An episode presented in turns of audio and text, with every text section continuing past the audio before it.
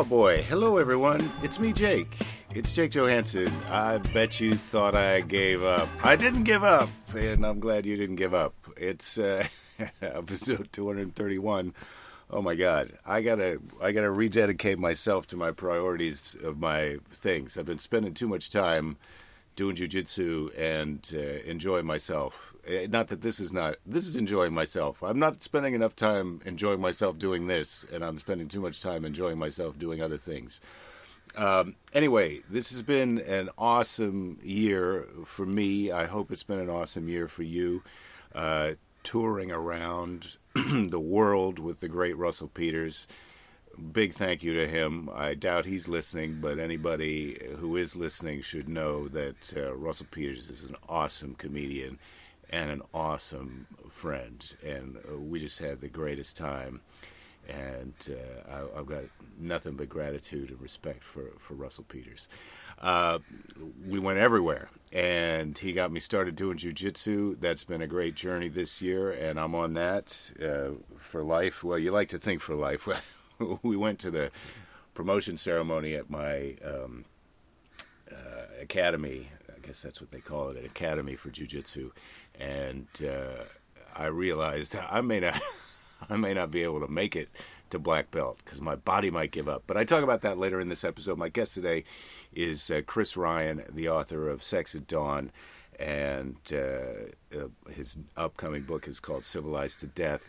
Uh, I am so happy to have him as a friend. I met him a few years ago, and he came over and was nice enough. We recorded a conversation for the podcast that I want to share with you and uh, it's a couple guys hanging out talking about stuff and uh, that's got to be what you need around this time of the holidays. No pressure on you.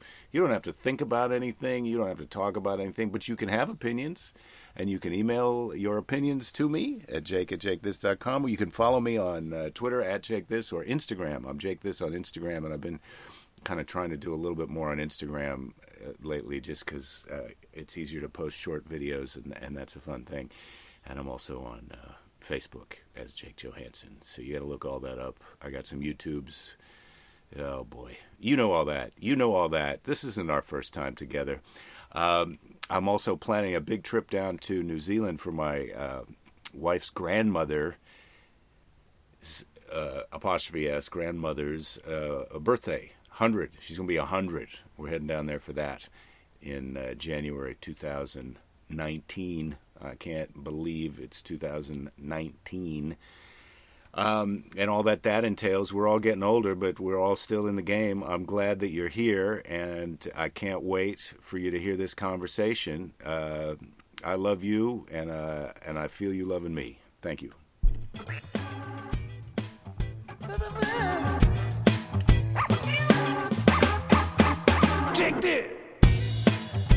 Hey everybody, it's podcast time. And uh, am I a guest on your show? That's a good question. I don't know. I thought you were going to be a guest on mine, but let's. We you want to co-release? I think. Well, yes. Co-release sounds really gay in this It context, does. doesn't Well, it? I think it's heterosexual too. I'd, I'd like to co-release with my wife when. Yeah, but she's not here. I'd like to co-release with your wife too. Hey, but whoa!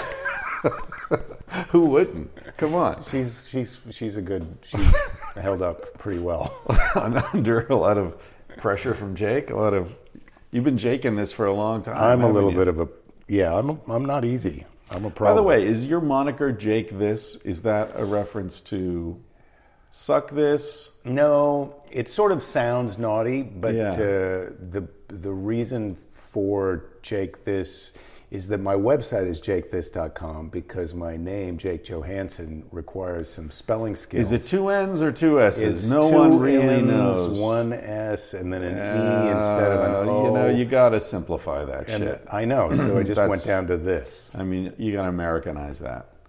So okay, you went down to this, but but it's definitely like, yeah, Jake, this buddy. You know, Well, sort You, of. like grab your balls when you, you say can it. say it. You can say it on a. I was thinking if I'm on radio, that this was before podcasts and before social media. I had before the website. television. Well, no, there was television already. But when I would go on uh, morning radio to promote a show or something, you want to tell them how to get to your website, Jake. This. If you say it's oh, it's JakeJohansson.com. Jake Fishing.com was owned by some guy who had a fishing charter in the Caribbean, and he wasn't even using it. But when I asked if I Yeah. could Oh, get it from him, it was like, yeah, ten thousand dollars. Yeah, you yeah. can get it from me. He thought his ship So had come in. Jake, this that guy. Yeah, exactly. Jake, you. Yeah, yeah, because you do have that hard K. which is good. Like right? fuck, Oh, right. Yeah, fuck, Jake. This, fuck this. K, k, k, k. right. The K sounds are good. K. Hard. Yeah. The, the uh, George Carlin did a whole bit about that, the hard K's. It was it was it was part of his seven words uh, you can't say Was on it? television. He did so many things. Like Yeah. it's hard to but keep that track was his of all most the famous things. bit, right? The seven dirty words Yeah. that you can't say. But shit, now you piss, can, fuck, cunt, cock, cock, cock, cocksucker, motherfucker, and tits. Shit, piss, fuck, cock, cunt. Cocksucker, motherfucker, and motherfucker, tits. That's and eight. tits. So I've added one. Clearly, I think. that's how my memory I think works. it's. I think it's not cock. Shit, cocksucker. Yeah, because cock you can't say on television. The cock crowed, and that was part of his thing too. Like you could say the cock crowed, and like you can prick was another one. He was like, you can prick your finger, but don't finger your prick. Yeah, Yeah, that George Carlin. He was good. he was good. You're still everyone's still in his shadow. That fucking guy. Yeah. Well, right. Yeah. He he's. Well, and he had a nice long. He lived a long time. He did a lot of. He did a lot of things for a long A lot time. of coke is what he did. I think he did. time. Well, I don't know. I don't know what he was up to. he was a cokehead. Are you a cokehead? Do you, are you a coke guy? No, I don't No, like coke. me neither. I think Coke appeals to a particular personality, or uh, maybe personality is not the right word, but I think Coke appeals very strongly to people who feel deeply insecure about themselves. Because the comp- they get confidence from it. Right. For a little while, they feel smart and confident and articulate, and then they come down from it and realize they had, they talked all night long and probably, Yeah. you know, and then they feel worse, and that's the cycle. Well, I'm not going to lie to you. I've tried. I tried it, but I didn't. I didn't get confidence from it. Man, I, I maybe I should give it another try. but uh, I I got busy. You just feel like you you're not busy enough. You need to get busier. Yeah. you know, busy talking, busy yeah. going somewhere. Yeah, less energy. Yeah. Yeah, oh, I've tried it. Jesus, I've tried it, you know, Yeah. seven million times. Maybe I do have a Coke problem. Yeah, really. I'm not addicted. I'm I not just keep trying I it just, I keep again thinking there's and something again. about it I don't understand. Yeah, yeah, yeah. That you know, my uh, my buddy Tao has this line. He's like, "Yeah, I, I really, I don't like Coke unless you have some." Right? I guess that's an old line. Yeah, I think people are still doing coke. I know they are. Yeah. right. I feel like we learned our lesson. We're from the.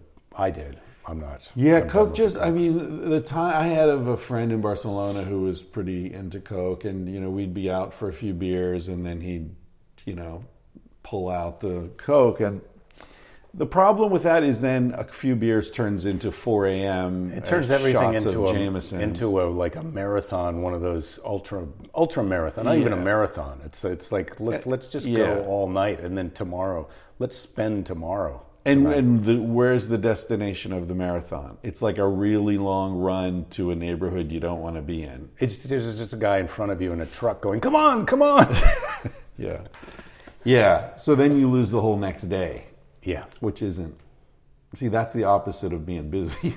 Well, if you've got a whole next day that looks like it's just going to be terrible anyway, sometimes you just well, I'll, I'll, I'll take Yeah, that. I'll trash tomorrow. Yeah. not me anymore. I'm on, I'm on, I, I don't know. I think I'm pretty low on the drug. It started. To, I dabbled now with some of the THC vape things, but Yeah.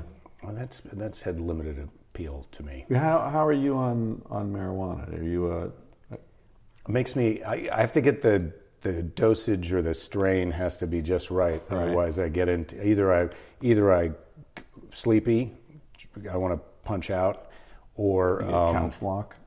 yeah, or I get a little. Uh, I guess it's paranoia, but that thing where you can't tell if everybody knows that you're stoned or not, and and it, uh, you want to talk more, but you think you might be talking too much. Uh, that, that's not a good feeling. for Sounds like paranoia. yeah, yeah. it could be paranoia. Yeah, yeah. I used to use marijuana a fair bit, and now I haven't in months. Um, and in the last few years, it's been very sporadic. I like the plant a lot. I love growing it. I love having it around, but using it, I've never heard that about. You like having it around? yeah, it's a beautiful plant. It Yeah. Smells great. It's very responsive. Um, you know, in the sense that I mean, I've cultivated it for Uh-huh. years and years, so it's it's a plant I know really well. So you can fertilize it, and it takes it and, and water. the, and the you color of the when you're- Mm-hmm. leaves will change in a day. You know, if it's if it's lacking some nutrient. I used to piss in my plants every morning, which was nice. We had this relationship. Uh, for kids at home listening, don't piss directly into the plant, but piss In in, a bucket, mix it with rainwater, and dilute it. And the, the phosphorus in the piss is absorbed very quickly by the plant. But just a little, not every day. You're not putting a Well, it depends how big the pot is. pint of whiz in there every day. Is, does it affect the smell of your house? Well, no, because my plants are outside. Yeah. Yeah. That's probably also a good note to the listener. That's right.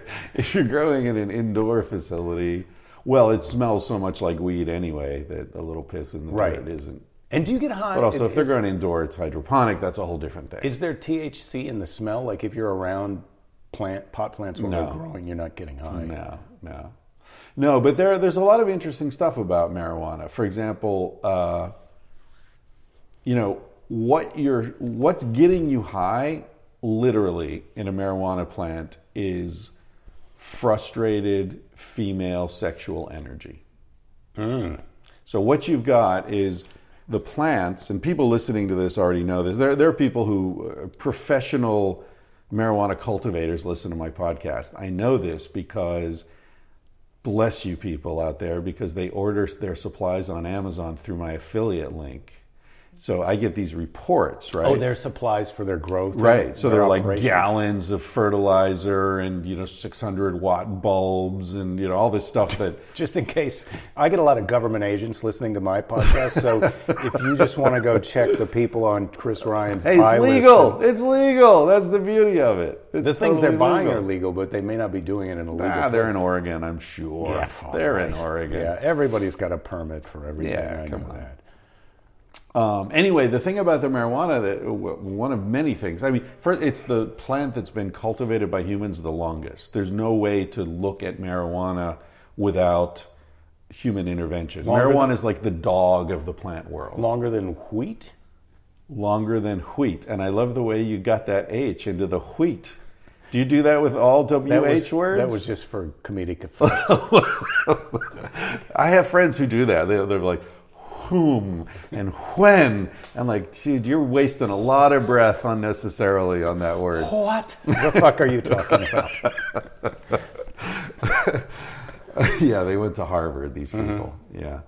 Uh, so so marijuana, you get the way you you the the, the THC and other um, psychoactive chemicals are concentrated in the resin, the sticky sticky wicky, as Snoop Dogg puts it, And the resin is in the in the In the bud. in the what? the bud. The bud, which yes. is where the, fl- uh, flower, flower is, comes right? out. So in nature, the plant produces some flowers, gets pollinated, goes to seed, and dies. That's just the, the way it Right. works, right? But so in what your you basement, what happens? but in your mother's walk-in closet, what happens is you remove male plants. Now, this is in the old days when they didn't have um, feminized seeds. Now you can buy seeds that are all female plants. I don't know how they do that. Some sort of DNA manipulation. In the year 25, 25. exactly. Yeah. what was that? If man is still alive, will will we survive? It's it's about like women don't really need us when they can't when they don't need us. yeah, but who, who did it? Well, that's It's, a, is this not a Monty? you can Google that. it's not I- a Monty Python thing, is it? no, no, No. it's a it's a real rock star Oh, okay. song. It's a. Okay. I'll Google that while you try, describe what happens in your in Well, your crawl space when you're matter. growing pot. So you, get remove so, you- so as soon as the plants start to show sexual characteristics, because you have a male and a female marijuana plant. Not Mm-hmm. all plants have gender, by the way. Uh, many don't. Um, Well, don't some of them do their their self like they go? You're, you're going to be a lady. I'm going to be a man, and then you know they can be either one. Uh, yeah, I guess. I, I don't know that much about plants other than marijuana. to be honest with you, Oh, Like, all my knowledge of plants is focused on that one plant. Uh, anyway, so what you do is you eliminate the male plants as soon as they start to show any sexual characteristics before they mature and can start pollinating the fuck out of the females. You eliminate all the males, so then the females start to flower when they reach maturity. They start to flower, and those flowers don't get fertilized. So They're then they "Where the flower dudes more. at? We're not trying hard enough." Exactly. Where are the dudes? Where are the They're dudes? further away. We so they make more dudes in here. flowers and more flowers and more flowers. And in those flowers is this resin, which is like honey, which when the pollen lands on it, it sticks. Mm-hmm. Right? I think that's the evolutionary purpose of the resin. So because they're not getting pollinated, they, They keep produce more more. and more and more resin. They become these juicy, desperate females. Uh-huh. And that's where your buzz is. And so then when you harvest them, and also there's some there's like an S and M component to it. Some growers they they bend the branches almost to the breaking point and tie them down. And the thinking there is that it, they produce more resin because they're stressed. So it's hmm. kind of like spanking a little bit Yeah. or you know pick your your your dominant submissive But it feels like then that pot could make you more anxious because the plant was anxious. You know, like they say when you when yeah like you a eat deer the meat, right yeah. with adrenaline mm-hmm. yeah i don't i don't know there hasn't been scientific research into that that i'm aware of That's beyond the scope of this conversation. It's, as are most things But let me just tell you this. In the year 2025 is a 1968 hit song by the American pop rock duo of Zager and Evans.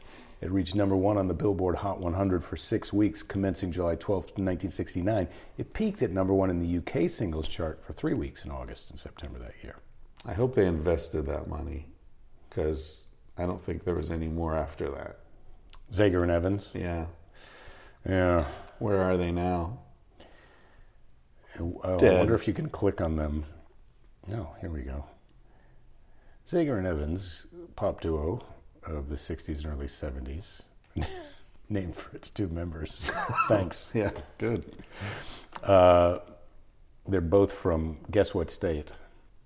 wisconsin Nebraska. nebraska that was my next guess Uh, yeah. They never had another national hit record after that. yeah Yeah. They should have tried in the year 2026, the follow up. Yeah, every year. Oh God, what, wouldn't it be great if there was an alternate universe? How do we know they didn't? How do we know They they might be didn't? the biggest thing mm-hmm. ever in South Africa, and we just don't know it. Zager now builds custom guitars at Zager Guitars in Lincoln, Nebraska. Evans has largely retired from public life, but offered online commentaries about 2025 25, 25 and his whereabouts as recently as 2013. Cool. Mm-hmm. Well, it's good to know Yeah. that they're thriving. Speaking of musicians, Yes? have you seen the uh, Bruce Springsteen special on Netflix? No, I haven't. It's extremely good. He's very good. He's very good. I saw him when I was in college in the 70s at uh, well, when he was on tour for the River album. Uh-huh. And it was a great show. And that was he was doing it in a basketball arena. I mean, I don't know where you have to go see him live now. It's some kind of Yeah. outdoor stadium watching from a helicopter or something. It's it's too many too many people like him. Yeah. Yeah, well, this the special's great. It's his Broadway show that I guess ran for a month, um, and it just finished, and so they you know filmed it for Netflix. So now we can all watch it. We can all watch Not it. Not just the rich people. and you don't need to be in a helicopter. You can watch it from the comfort of your your sofa. I don't think it would be as good in a helicopter. It's pretty noisy in there. No matter how they insulate them, they're still pretty noisy. You ever been in a helicopter? I have. I haven't. I saw Joe Rogan just posted uh, couple videos a couple days ago. He was flying around over downtown LA with Bill Burr, who is a helicopter pilot. Yeah, yeah. I, I did see that Bill was learning how to fly a helicopter. I took private fl- plane flying lesson or pl- air flying lessons. I took Yeah. flying lessons in a tiny plane at Santa Monica Airport because oh. I was so. My house used to be about 12, 15 blocks from here, right in the flight path. And I was so mad about the planes that I thought, how do I turn this into a positive? So I took flying lessons for a while, and it's just it's expensive and it's dangerous. And if it hasn't been a while since you went, you feel a little bit like, is this the right? thing? You, you know, you can make one of those silly mistakes, like, oh, I forgot to check the thing, and now you're dead. So I I didn't like the flying, and I wouldn't get in. Uh, Bill Burr, I suppose I trust Bill. I've met him a few times. He's super funny, but uh, It's a quality you want in your pilot. Yeah, I don't know if I want to get in a thing that's. I like the commercial flights because that guy has been flying all day, every day for a while. Yeah. And he's not going to make some kind of checklists mistake. How do you feel when you're on a commercial flight and the pilot gets on, introduce himself and all that, and he goes for laughs? Is that comforting for you? Because you know sometimes they're like, "Hey, I got a mic. I'm, you know, I'm the funny pilot." Do you like that, or are you like, "Dude, just fly the fucking plane"? And I like a little bit of joking around. I feel like I've flown so much that I don't have a nervous, you hmm. know, I've, I've kind of disconnected. I've, I've embe- embedded that idea of look, it's worth it, the risk of me dying. I need to go to Omaha, play Nebraska. laughies, yeah. Uncle Laffy's. Uncle laughies. Have you had uh, close calls, freaky situations on airplanes?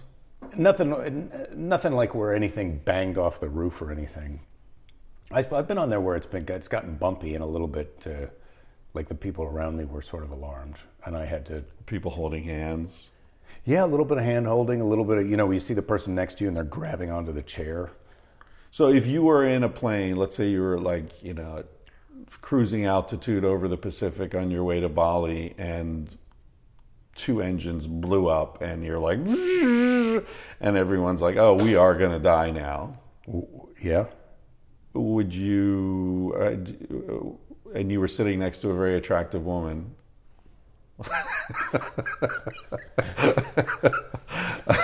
now, you- what would your reaction be like? I'm going to go down fucking, or would it be like I'm going to go down screaming like a little bitch? Or You know- where do you think you'd fall in that spectrum? I feel like. Uh, No offense to little bitches, by the way. Jonathan Katz, the comedian Jonathan Katz, who mm-hmm. had that show Doctor Katz, mm-hmm. very funny guy. If you're listening to this, check out Jonathan Katz. But he he, he was a stand-up before he did that show, and he had mm-hmm. this joke in his act, which I hope I am allowed to. But he would he's in this bar and this he's sitting just having a beer and and something's on the news, and so he asked the guy next to him, who's a tough, you know, biker guy, what, what would you, you know, it's about nuclear war. He goes, what would you do if you found out the bombs were on the way and we were all going to die? He go, and the guy next to him goes, well, I'd fuck the first thing that moves. What would you do? Jonathan Katz goes, I'd hold very still. yeah, exactly. But I think the reality is, you know, maybe if you got an hour or two, you could get an erection. But if it's Yeah. like, boy, you got is that how long it takes? well, no. But I mean, if Come on, Jake it faster. But if you, come on, man. Jake this. If you're going to don't have die, if you're to die in five minutes, do you think you could get an erection and and go for it? Do you think you could I- do it Pl- in a crowded plane where some people are crying? Yeah, maybe. I don't think there's any way. Not at my age. Maybe when I was 15. when I'm 15, I've already got an erection. Yeah, yeah. But I don't. right. I think it'd be hard to. I think it'd be hard to have be sex. that would That be would a be a pressure, time crunch. So many things going on. Yeah, there's a lot of distraction. Mm-hmm. That's true. I think I could get the green light from uh, Belinda, my wife, if uh, if that situation ever came up that I would be allowed. But you'd have to text her. no, she would say no. I just I'm going to assume that you're You get a waiver. with the lady next to you in that Yeah, situation. yeah. What's really awkward is if she's in the other side, on the other seat. She's in the window seat. She's asleep. I didn't want to wake you up because I thought we were going to die, and so I, I had sex with a lady in the middle seat, and uh, it turns out the pilot was able to pull it off. Yeah, I panicked. it was just thunder. But uh, so so that plus also that's the reason when we get off the plane, I got to talk to the police for a little while. yeah, that's right. I'll be right there, honey. Yeah, yeah. I'm going to Bali soon, so that's why I'm asking. I'm just trying to plan ahead. Well, I think. Oh, by the way, I, I stole one of your jokes in my in my uh, intro to a recent podcast, but I mentioned you. Well, well, that's good. Yeah. It, was, it wasn't the whole joke. It was just a little bit where you click on the thing saying, I'm not a robot. Yes. Like what's on the other side of that? That's, that was so fucking brilliant, man. Yeah, it's Yeah. a robot. Yeah. Yeah. Well, I'm ready to download. I'm ready to become a robot. Are you? This these podcasts will be so much easier when we're all robots. We'll just be telepathically commu Well, we won't have to tell the other robots what we think. They'll know. You know, maybe even, you know, because this will live forever in a digital cloud somewhere. Maybe there will come a day when they'll be able to just listen to enough conversation and pull out your personality just from this these archived conversations. Reboot a version of you. Yeah. Well, and that'll be great. Uh, I suppose it'll be sort of an immortality, but you won't. You, that you won't know about this you. It'll only have the information that was in those conversations plus some Right. extrapolated other. But isn't that part? Isn't that the point that the you know there is no real you anymore. They're just these replicated copies of you, and and other people's idea of you? and they You all would- think they're you. It's like Black. Have you watched Black Mirror? Yeah. yeah. They get into that kind of stuff. Yeah, You know, yeah. like the the robot or the replicant or whatever it is the, believes it to be you, just like you believe you to be you at the moment. I do. which doesn't really prove that you are you. you well, right. You and know, the me, this is the the me Matrix tomorrow, thing. tomorrow me will know all of the things that happened between now and then, or most of them, whatever it can remember. But tomorrow me may not know all the things that today me knows because they may, I may, there may be some things that I'm just on the verge of forgetting. Yeah, That by tomorrow will be gone. yeah, yeah. I was, I was. This is another thing I mentioned in that same uh, rant where I used one of your jokes, with, um, which is I was thinking about this because I have a friend who's uh, in her early 30s, and we were talking about like I feel like I really like hanging with young people, like Kyle, our mutual buddy. He's 28 and he's great, and the energy and all that. But there's I feel a wariness about You're wary or he's wary? You I'm, feel a I'm wariness wary. in him? You're I'm wary. And, and the wariness comes from the fact that I realize that young, what?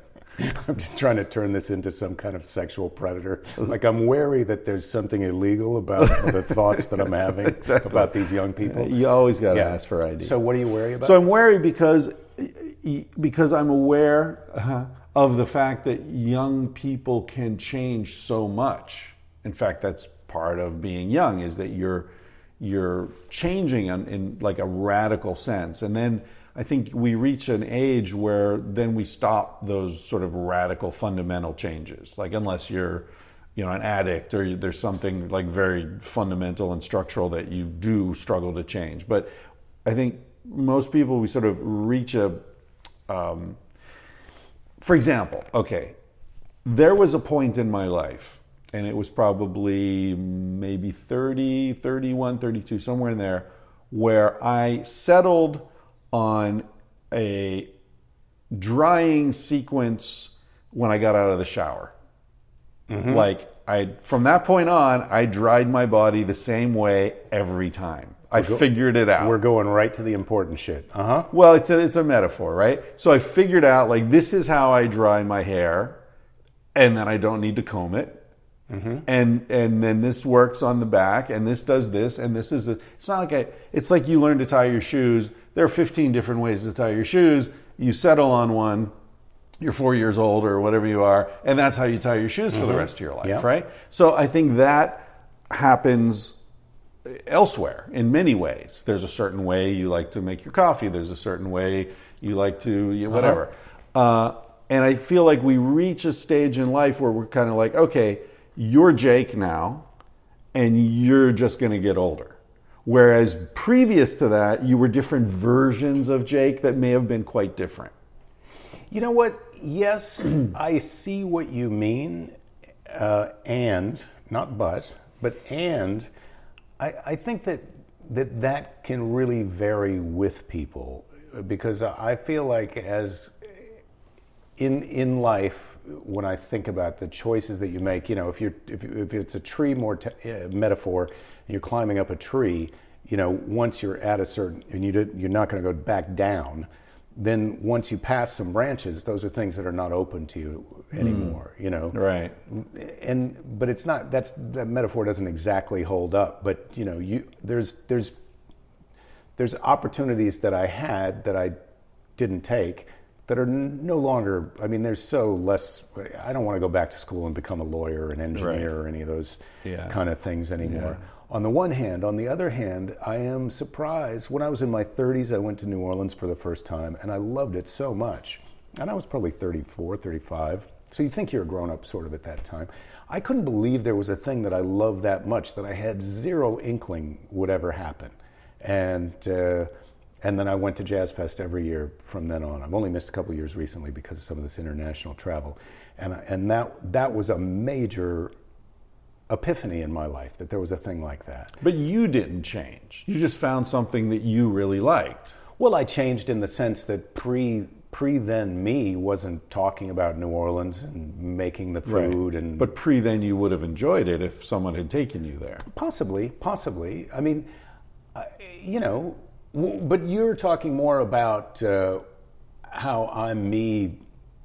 You're, you feel like you're you and you're not going to change. Well, I started doing this jujitsu this year, Right. And I really love that. I Yeah. put that in that category of wow, I really like this. I, I almost wish, well, I definitely wish that I had started it sooner because, you know, we're also at a point. I feel like I'm not obsessed with my mortality, but like reality check, when you're in your 50s, you know, there's not a, I don't know how many more years you got where you can walk around and do all the things that you can do now. Right. I mean, it's 20, 20 if you're lucky, maybe maybe more, but uh, but it's going down. Like we went to the award ceremony at the jiu-jitsu place the other day. Uh, where people get promoted to the next level belt, or they have stripes that they give you inside the belt. And I got a couple stripes, and my friend got promoted from white to blue. And I was saying, you know, I'm going to see you get your black belt. Because I probably will see him get his back black belt, but I don't think I, I, I may not make it to that just because I won't be my body just won't be able to keep doing it. Right. You know, so I feel like in that sense I am who I am, but I'm also changing into another thing, and I don't rule out that there might be a thing that I do next year that I decide, oh well, now I'm also going to become a chef, so I'm a different person, or not a chef, but I'm going to learn more about cooking, or I'm going to I'm enhancing the me that I've become. So I think Yeah. some people are changing a lot. I feel like you are lucky at, you know, not that I think of us, but at, we're at the same, at this age, you're lucky to have connected with young people in a way where they give a shit about what you think. And uh, I think that that's something that's good for them and good for you. You know, that, that you can impart some of the knowledge, wisdom that you've got, and that they they want to receive it. I mean, there's plenty of people who are our age who are frustrated because they know some shit and no one gives a shit. Yeah. Yeah, Milan Kundera, uh, one of my favorite authors, said the reason I write books is that my kids don't listen to me. and he's got a dream that someday he thinks they will. Yeah. Uh, it's like he reaches, Or somebody listens he, to him. He puts it out for, for strangers. Oh you know? well, look, the- Yeah. that's the reason you become a comedian and you become a, I think, an actor or an Yeah. author. I think that everybody's like, "Fuck, I've got shit I want to say, Yeah. and I'm and I need to say it. How do I get people to listen to it? They're, you know, Yeah, yeah.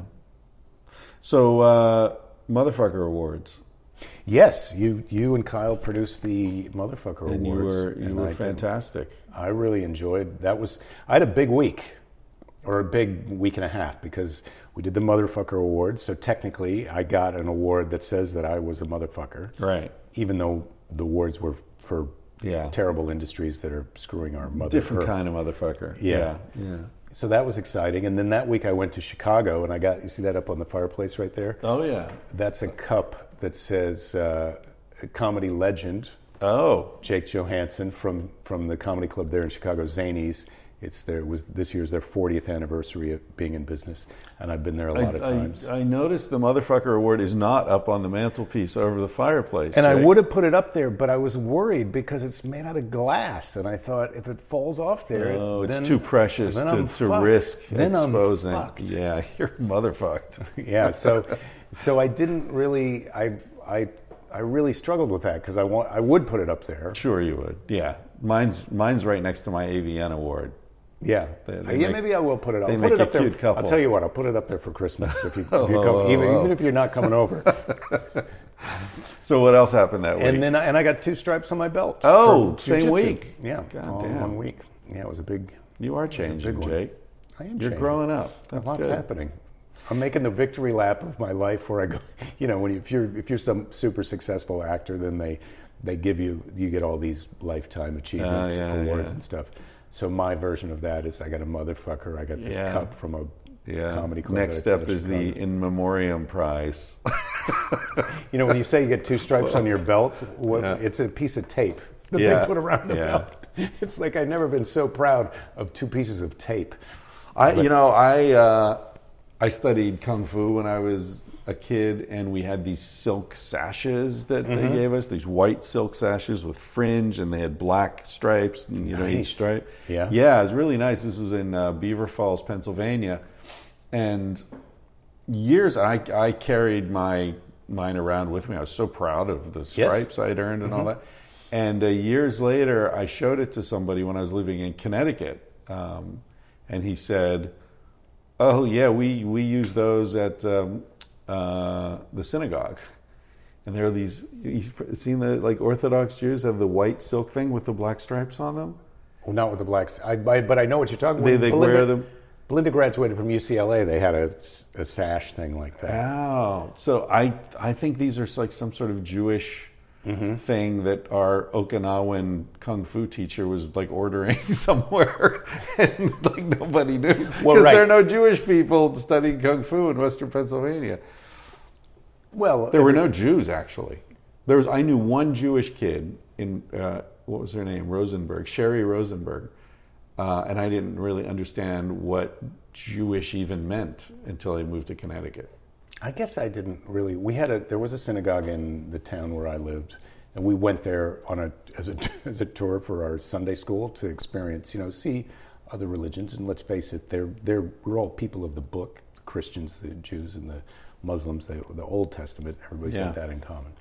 Um, so we went there, but but I it wasn't. Uh, yeah, it wasn't. I guess maybe uh, there must have been Jewish people since there was that synagogue that were in my kids in my school, or maybe they had their own school. I don't know. But I remember moving to San Francisco in the '80s and having a friend, David Feldman, who would be on stage talking about anti-Semitism, and I'm like, no, that was that's World War II. That's Right. we they, the concentration camps. That was that stupid Hitler. Yeah. We're done with that now. I didn't get that. Oh, this is an ongoing thing because I had so little interaction with Jewish people. Yeah. Yeah, we're both Midwesterners. That's interesting. Did you Yep. did you say pop where you grew up? Soda pop? I don't remember. We didn't drink that stuff. Oh. Satan's brew. We would drink, yeah, milk. Milk.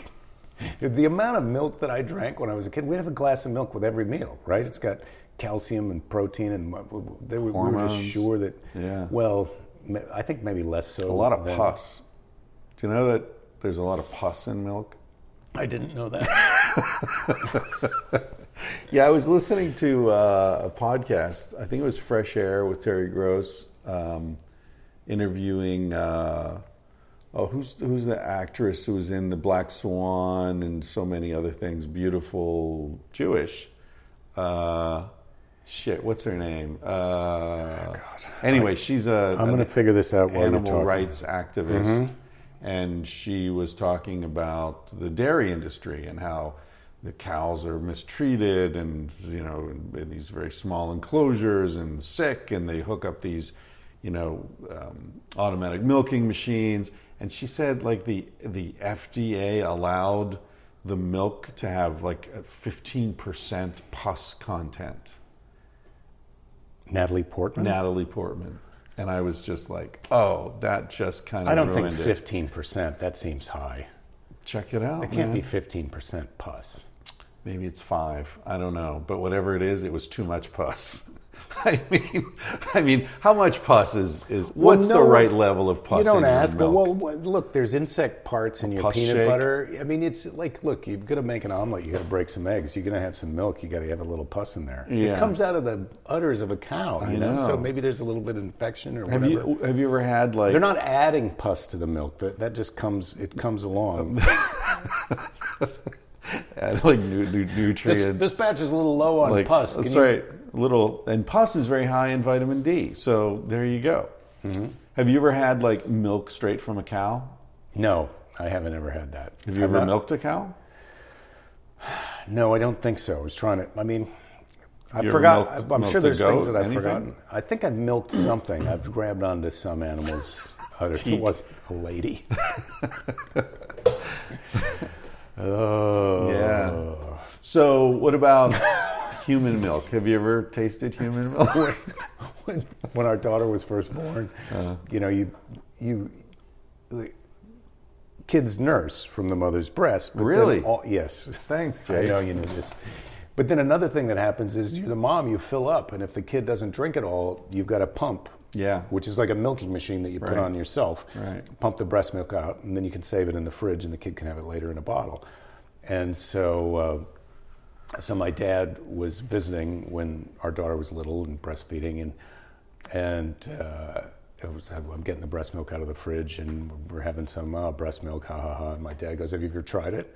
And I go, "Yeah." And he says, "From the bottle." I was like, "No." Dad. No, not from the bottle. Yeah. Do you have another question? I mean, why, why would you even ask that question? Did that end it? That was he had no follow up No questions follow-ups? from that. I think he wanted. I think he would have. If there was a way that you could unask a question, I think he would have done that. Wouldn't that be nice if you could just undo? Yeah. Like one step back. Control wanna- Z. Control Z. I want a do over on that. Can I get a do over? Yeah, or or like when people say, "I take it back." You can't take it back. You said it. You can't take it back. Well, you can't. I feel like you can let him. Look, you said it. I know you think it. You take it back. That means We'll the- pretend I didn't hear well, that. We'll pretend it was an accident. We'll pretend you didn't really mean to say it. But that. do you really?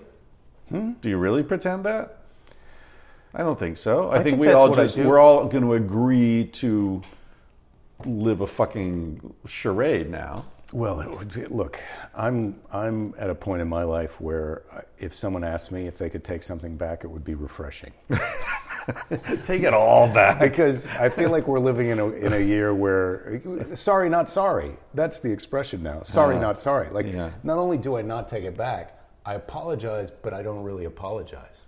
So know? what's the point of that? it's a fuck. It's a fuck you. Yeah. We're in we're in fuck you time now. Are we? Yeah. I feel like you're so lucky. If somebody wants to take something back, you go, that's very refreshing. The idea that you would regret something that you've done Hmm. is refreshing. Because I think everybody now is, uh, maybe it's participation, tro- everybody wants to blame participation trophies on, trophies on everything. Hmm. But I feel like people are so high on their own supply, they just can't believe that they could possibly ever make a mistake, that even when they make a mistake, they kind of feel like, well, fuck it, that's me, you know me, you know how I am. I feel keep in mind I'm that this isn't a sync. philosophy that I have. This Yeah. is just a thing that I made up in this last minute. Yeah. I feel like I'm kind of out of sync with the modern world sometimes. I mean, I, I guess I always have been, but like my Twitter feed is like a lot of kindness. Yeah, mine is too. I think it's different if. I mean, this is the real wake up call. I have I have some younger female friends who are comedians online, and they're talking about, you know, what jerks guys are to them, and you Yeah. know, and they're sick of guys like us saying, "Well, it's not all guys," because they know it's not all guys. Right. But there's there's such a there's such a angry, hateful vibe going out there that, Yeah. that somehow we're we're not experiencing, Yeah, and maybe maybe yeah. that's maybe that's white male privilege. Maybe that's Maybe, why, or maybe it's because we're just old enough that that's not going on. Right, that I we're mean- sort of not in the in the pit with that. When we also, I block people on Twitter. Well, if we don't someone's an asshole, I block them right away. Well, this is kind of your area. I listened to this series of um, podcasts uh, that Radiolab put out called In the No, N-O, and it was about consent. And some of the stories that these younger people were telling about consent and what was a violation of their consent were so like difficult because they were so different and foreign to like that this woman was angry at a friend that she had who was they were both heterosexual and but they weren't sexually involved with each other but they would cuddle and hang out and he he came over and they were cuddling and there was some kind of touching mutual kind of touching going on and then he he wanted them to masturbate together and she was not into that but and she said look go and do it in the bathroom and come back but he went ahead and finished anyway and she was really mad that that was this super violation of her thing her her ability con- to consent and it's like man he, he, he, from my point of view it's like boy you you're really asking a lot of people to get them to a point where they've got their genitals out and they're aroused and they're doing sex stuff. And i mean i get that no means no but also that was such a like so we masturbated in front of you but you guys were already masturbating in front of each other anyway but then he had an orgasm and that and then it was an ongoing thing like they were out of touch for a while after that. And i and i was really like wow I, I, first of all i never had an experience like that but uh, second of all it's like man i this idea that you've got a friend that you're masturbating with but then if somebody has an orgasm, that's like, no, hey, what the fuck are you doing? Yeah. It's like, wow, this is like, that's like some strip club relationship that you got going. Yeah. Yeah. Yeah. America has a thing about rules. You know, it's a very. We love them. We love them. And I've thought about that a lot because, you know, living in Spain so long, it's the, um, the way behavior is managed in other cultures is very different. And, you know, I think even on a legal level, for example, when I was growing marijuana in Spain, it, it was not legal, but it was not illegal in the sense that, and a lot of things are like that in Spain. There's the the gray zone is massive in in Spanish culture, even in the legal culture.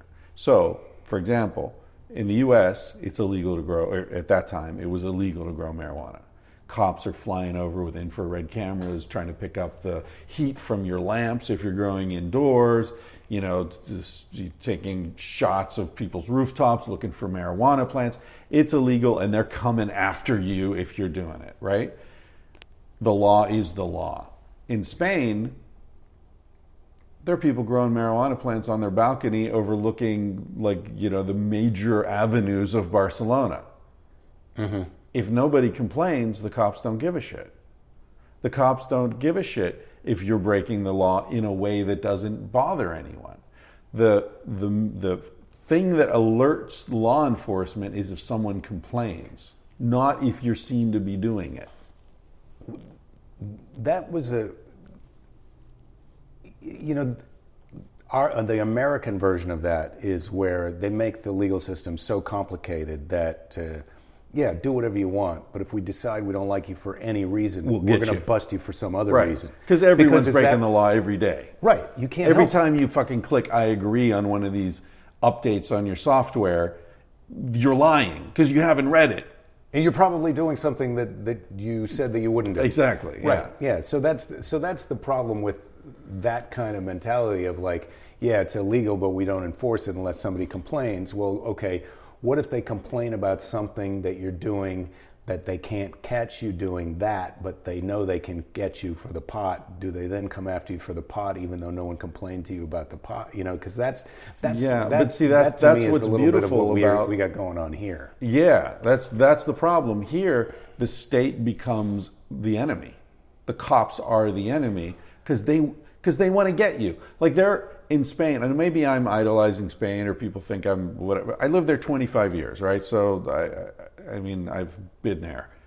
There aren't cops sitting in the dark by fucking stop signs in the middle of nowhere waiting to see someone go through, drive through without stopping. They're not. They're not trying to trap you, mm-hmm. like here right? They're not doing that. They, they don't need a quota of tickets they need to write every fucking week or whatever bullshit that's going on. So it's a very different relationship that you have with law enforcement there. It mm-hmm. feels like they're on your side. And I'm saying this as a you know 56 year old white man. I can't imagine, you know, and I feel like cops are the enemy to me. Like I don't fucking trust talking to cops. Well, it's it's so this is an, an interesting analogy because first we were talking about sexual consent and rules, and then you, you switch to the cop. thing. Right. And- Well, yeah, But just- this is yeah. But this is one thing. The thing Right. that I think about this political correctness is Right. Everyone has a secret fantasy to be a cop. Yeah. Everybody, Everyone's an they- enforcer. They, want to blow the whistle and catch you doing crimes, Right. and they're the one who got the goods on you, naughty, Right. law-breaking Yeah. person. Exactly. As opposed to acknowledging the fact that look, everybody makes a mistake, and how bad is the mistake that you made? Right. Is it is it even really a mistake that we want to be that worried about? Right. We can't even have those conversations. Well, see, that's how it applies. I mean, you know, the the Me Too thing. I feel like in that example that you laid out there, like, first of all, I agree with you totally that you got into this situation. You're in a situation where, like, people don't always control when they come. You know, uh, so you're in a situation where you're like making these very fine gradations of what's acceptable and what isn't. You shouldn't be naked in a room with a dude, you know, touching your junk together. Well, that's yeah. you're in a- you're I in a place where shit happens. I don't want to be a blame the victim guy, but yeah, that I, I had a little bit of that situation. Like, look, if you don't want to be with a person who, when they have an orgasm, don't. If, Don't invite 'em into once your the- bedroom once and they're get touching their genitals. That's Yeah. like okay, let's we got to back up from this. Yeah. So, but that was my example of look, people are living a different life because that's that's how we did it. That's how we think of it. Yeah. But that's not how these people that I was listening to were thinking of it. Yeah. You know, The problem even the, is- even the guy in retrospect was like, "Yeah, I feel really bad. I Yeah. did that, and I'm sorry." And it's Right. like, yeah, well, I get that you're sorry, but really, are you sorry? Like, yeah, I'm sorry. Yeah. who's sorry? Well, I'm sorry he's sorry because a lot of what I hear from young women is a lot of frustration over the fact that they can't find men. What they find is a bunch of apologetic, whimpering boys who, and this brings it full circle, who are on the surface very apologetic and meek and trying to be, you know, whatever, like toe the line. But you scratch that surface and there's rage. It's fucking rage. No doubt there's rage because they're being told that what they feel and what they're, you know, what they want and all that is all dirty, it's all wrong, it's all horrible, you're a fucking sex monster, all men are rapists. Fuck that. Well, we're different. I feel like this is the thing that gets men and women are different, and Yeah. so if if I get that if you're a female, it feels like this is something that you should be able to do: hang out with your clothes off, cuddling with your best opposite sex man friend, and have it stay platonic, Right, and, have him not get a hard on. Fuck Right. that. But this is always the thing that you would talk to women about, like, yeah, I got a lot of guy friends, and it's like, well, I, I think most of them probably want to sleep with you, and they're like, why do you have to be a jerk? You're so shallow. You don't think that I'm value that I that I could be valued to? And I'm like, no, that's not what I don't. Yeah. I'm just saying we're in our 20s, and guys in their 20s are, you know, I, okay, maybe you got a guy friend who's in his 40s or 50s or older who who who's okay to be hanging out, not naked, not naked, Nineties. not naked. Yeah. But uh, yeah, Yeah. it's I don't know, it's tricky, but that's I, I get that ti times are different now. So maybe I'm a grandpa who's got some weird ideas about shit, and I, that's why I'm glad I'm married. I'm dealing with someone who I, uh, well, I wouldn't say I understand her, but I understand enough. Yeah. You don't have to start over. I know how to get through a day. Yeah. the nights are tricky. Yeah, yeah, yeah. The nights can be tricky. Yeah. No, it's I don't know, man. It's it's a weird thing because I feel like on some levels I'm super in touch with all that stuff because of Sex at Dawn and the, mm-hmm. the podcast and the you know the feedback I get from people. And most of the people listening to the podcast are you know probably 25 to 35. I would say probably I don't know 80 percent of the audience or something. So I feel like very like I'm in that world a lot. I feel like you know Kyle and other friends of mine in that age group, and I'm very in touch with it. But in another way, I feel very um, like like I'm definitely not hanging out at colleges with people who get offended if I say the word fuck, you know, or Well, we're also self-selecting ourselves. I mean, that's the thing when you see some of these guys. Like, I was talking about women who have this young comedian, young comedian, Yeah. female friends of mine Right. on, on Twitter who have this experience of guys that they're just assholes. Like, Yeah. as soon as they get disagree with the, these women, they go right to bitch or Right. cunt or something like that.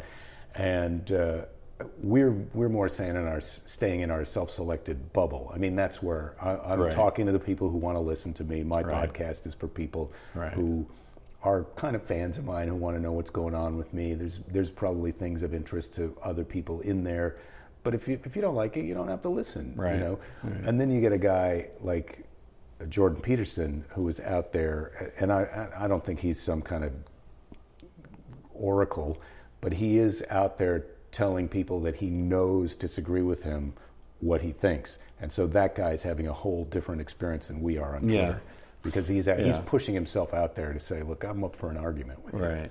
Hey, what do you think of the whole Kevin Hart thing?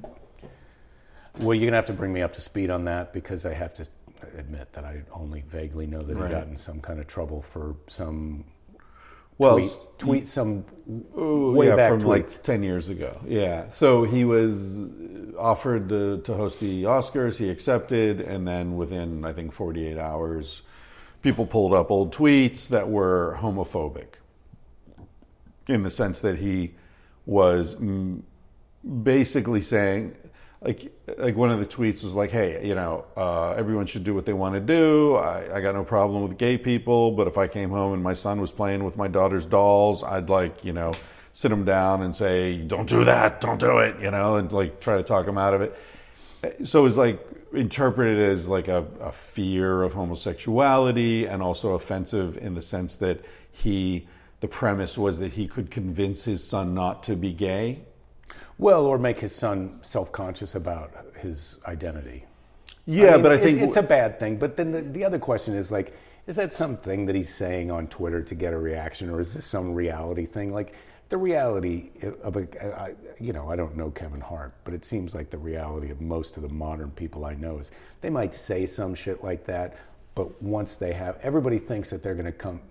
Oh, I'm when I have a kid, I'm going to fuck. I'm not going to let them get away with that shit. And then you have a kid, and you realize, oh, well, you can't really. They're a person. You can't just force them to do stuff. I mean, you can if it's a safety issue. Right. But if it's a if it's a playing with this toy or that toy issue, you got to talk them into it, and you don't really have the heart, no pun intended, Yeah. to to come down on your kid who's having a good time and loving something. Well, go, exactly. They're going to be who they are. You're not going to shame them. I Right. don't think Kevin Hart's actually going to shame. Well, his and, and like that's the whole point. He wasn't giving parenting advice. He was making a joke. He was and and arguably he was making fun of himself for being uncomfortable with homosexuality. Okay, so, so- I mean, Andrew, do you know who Andrew Sullivan is, the, the Yeah. writer? So he's gay, right? Uh, Yes. and like uh, and a Republican. and a conservative, not a Republican, I think, but a conservative. Well, he's backed up at this being a point. Republican, yeah. Um, very, very intelligent guy. Uh, friend of mine, sort of. I've been to a bear bar with him. I was, I actually was in a bear bar with oh, Andrew oh man, Sullivan. I would go to a bear bar with Andrew It's Sullivan. the only bear I- bar I've ever been to. Bears, for those of you who don't know, are big, hairy gay men. And I was in a bear bar in the West Village with Andrew Sullivan and Dan Savage. Not a bear though. He's a thin guy. He's he? a tw- tweak or tweep or whatever. There's I don't know. the- Twink. Twink. Twink? He's he's more of a twink. Yeah, but he likes bears. Was that a trick to see if I knew that? Yes, you busted. Jake Johansson secretly gay. Uh, yeah, and there was and Carsie Blanton was with us, the great Carsie Blanton, who sings the theme song on my podcast. podcast. And at one point, Dan and Andrew and I went to the bathroom together, and we were all pissing. As you do. And I'm standing there between like two of the most famous gay intellectuals in America. And we all have our dicks in our hands. And I turned to them, I was like, Do you guys realize how many men would like pay their life savings to be where I am right now? And it's all wasted on me. Here I am. Yeah. Anyway, what the fuck was I talking about? Oh, he wrote a he wrote a piece for he writes a weekly column for the New York Magazine, mm-hmm. and he wrote a piece on the Kevin Hart thing, and you know he was lamenting that like oh there can't be any more gay jokes, and he was like I love gay jokes, You know, I, I mean, but he also talked about how a very hurtful uh, joke that he heard when he was like eight years old that really, you know, he's never forgotten. So it, it can be hurtful, but it's also a way of venting our anxieties around things. So, you know, in black culture, there's a lot of anxiety around homosexuality. And if you can't vent it, I think that, you know, getting back to the, the young men and all this stuff, if we're not venting stuff, it, it curdles into rage. Well, yeah, and the idea of like the difference between vocabulary and intent is a thing that I always Right. like to think about because Yeah. okay, somebody used the vocabulary of someone who's homophobic, but but did he have a homophobic intent? Is he is he actually homophobic? Right. And the idea when you equate those two things, when you say, okay, look, if you use the vocabulary, you you are homophobic. You know, the problem with that is that now you now you now you've made this group of homophobic people who are opposed to you, a gay person, so big and you can't tell who are the really dangerous people and who are the not really dangerous people. It's like you can get on the list as a sex offender because you whipped your dick out and took a piss on the side of a building. Now Right. you're a sex offender. So now I got a kid who I'm trying to keep safe in my neighborhood. There's a guy on the list two doors away. Like, does he really want to have sex with my kid or did he just take a piss when he was drunk? Yeah. You know, it's Yeah. like you're, you're messing up you're messing up something that is actually valuable and that is like who are the real people who are really homophobic and how do we reach them and change their minds not how do we punish everybody who says the word fag Yeah, yeah. but Well said. Are we pricking our fingers or are we fingering our pricks? yeah Are you ready Well- for lunch? yeah i was i'm tr- i was just struggling to come up with some kind of a masturbation diabetes joke there and i couldn't get to it Wow. Because diabetes you have to prick You your have to finger prick your finger. your That's test. true. Yeah. Yeah. Yeah, that's a tough one. Let us and know you don't if you you definitely don't want to be trying to prick your finger while you're fingering your prick because if you get that if you mixed prick up your then prick- you prick your prick Ow. oh my goodness! You don't want to prick your prick. that yeah. that's bad news whether you're a fag or not All right. On that note, so we Jake and I live very glamorous lives here in Southern California. We're going to go have lunch with Simon Rex, aka Dirt Nasty, and Mickey Avalon. i don't know mickey avalon No, you're going to meet him. He's he's uh, he's a cool guy. He's um, he's a rocker.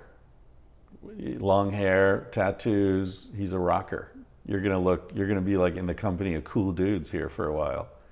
yeah or or are they all right All right. well that was fun that was worthwhile i'm going to just stop because i'm going to put my music and You'll stuff put your and you'll stuff. do I'll your put thing my i'll stuff. do my thing We'll We'll- package it as we package these and uh, what did you call it what do I call what? simulcast simul Uh, oh, uh, Co-release. Co-release.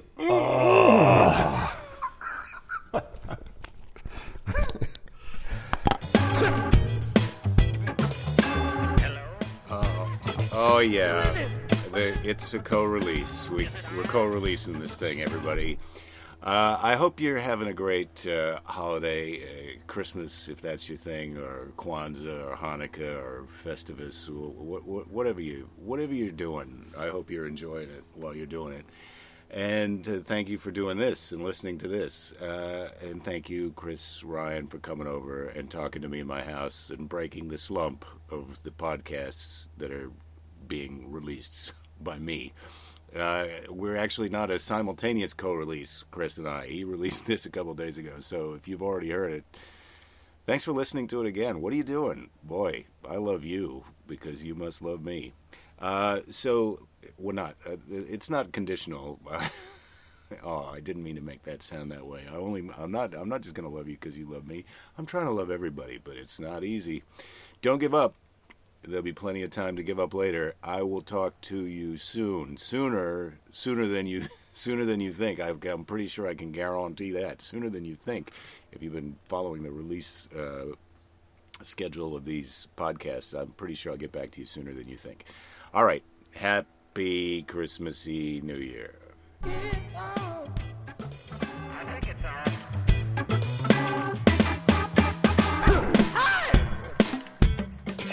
the machine, please. I don't care. I can't hear you unless you talk into the machine. What?